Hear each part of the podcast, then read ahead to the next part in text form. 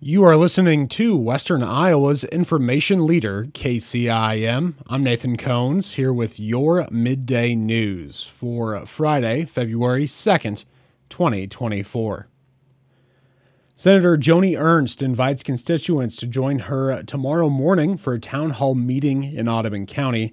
Iowa's junior senator will be in Audubon at the Audubon Rec Center at ten a.m. to speak on happenings from the nation's capital and address questions and concerns from Iowans.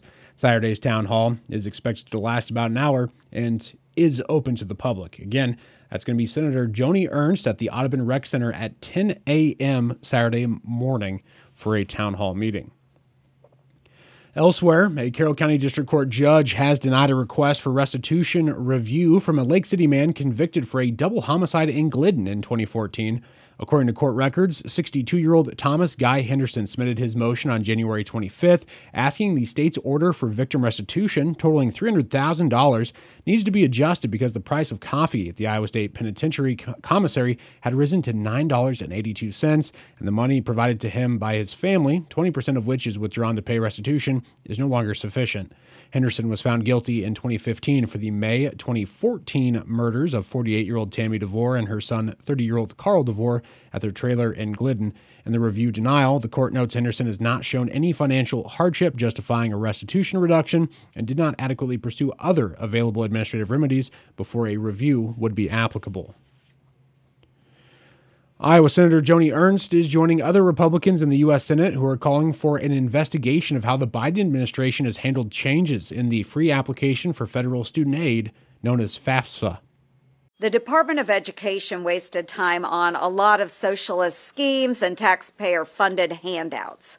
Uh, what we need is transparency for our Iowa families, and that's why I'm demanding an, an investigation. An estimated seventeen million college-bound students who filled out FAFSA forms will have to wait for financial aid offers from schools. That's because the data in those forms is normally delivered to colleges and universities in the late fall or early winter, but this year's delivery is now expected in March. It means students likely won't find out until April how much federal financial aid they qualify for and how much their college of choice might offer in scholarships. The Biden Department of Education's botched rollout forced uncertainty this school year. A federal law passed in late twenty twenty called for simplifying the FAFSA form. Ernst says it has led to an unfair calculation of a farm family's ability to come up with the money to pay for a child's college education. Their folks have farm ground, okay? They have equipment. Uh, so they're asset rich, but they are cash poor. Um, and these ag families should not be forced to sell their farm so that their children can go to college. Ernst says the Biden administration should have taken action to change the income, asset, and debt calculator in the FAFSA for farm families. Last March, Ernst sent the U S. Education Secretary a letter saying the Iowa College Aid Commission had calculated that students from some farm families will, will see a significant drop in the amount of federal aid they may receive. Last April, Ernst co-sponsored a bill that would have addressed the issue. And the Carroll City Council meets for its first fiscal year twenty twenty-five budget work session on Monday.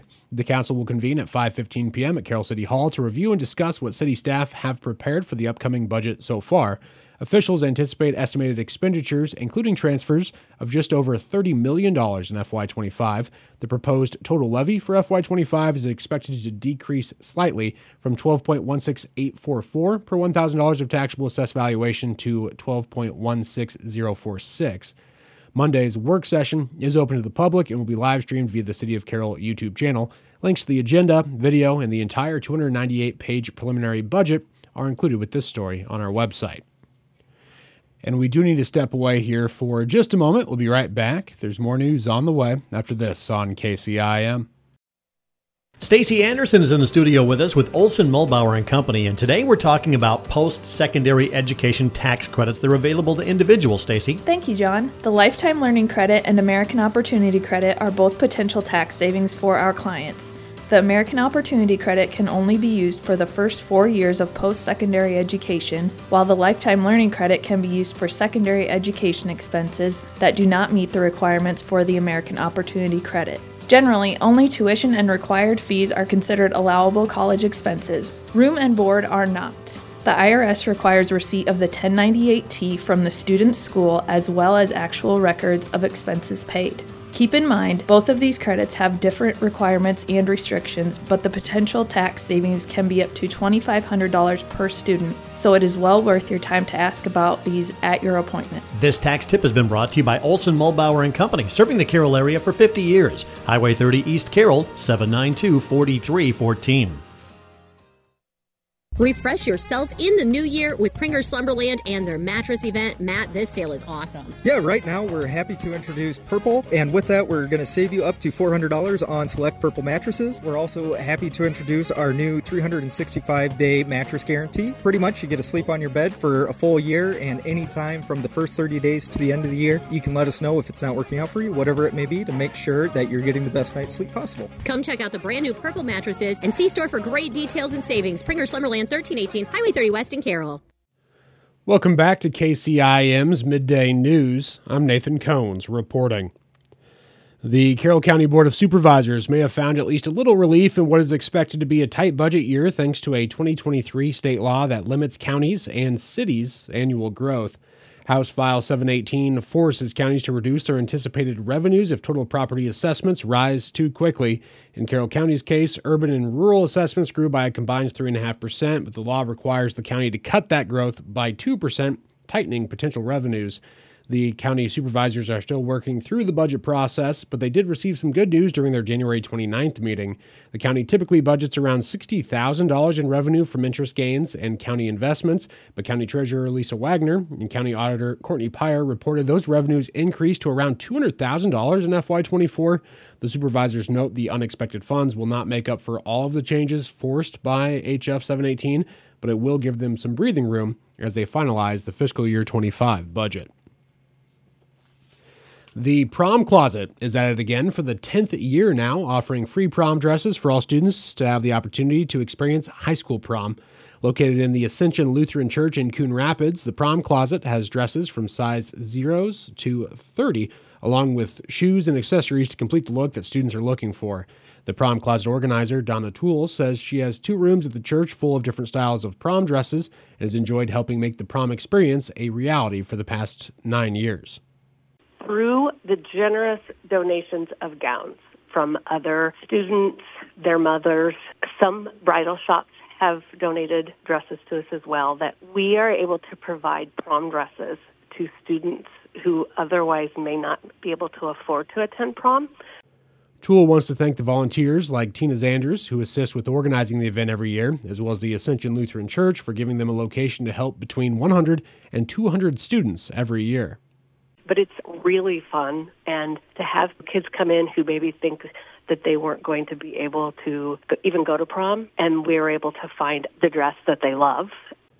Donations of gently used prom dresses are always being accepted. Toole says the closet needs sizes eighteen to thirty, as those are a more limited supply.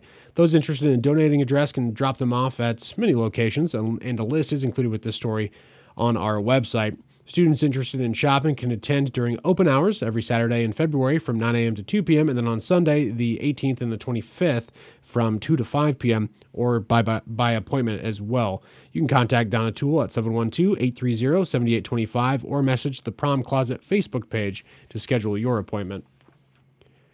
And applications are now open for the Rethink Your Drink twenty twenty-four program grant funded by the Delta Dental of Iowa Foundation.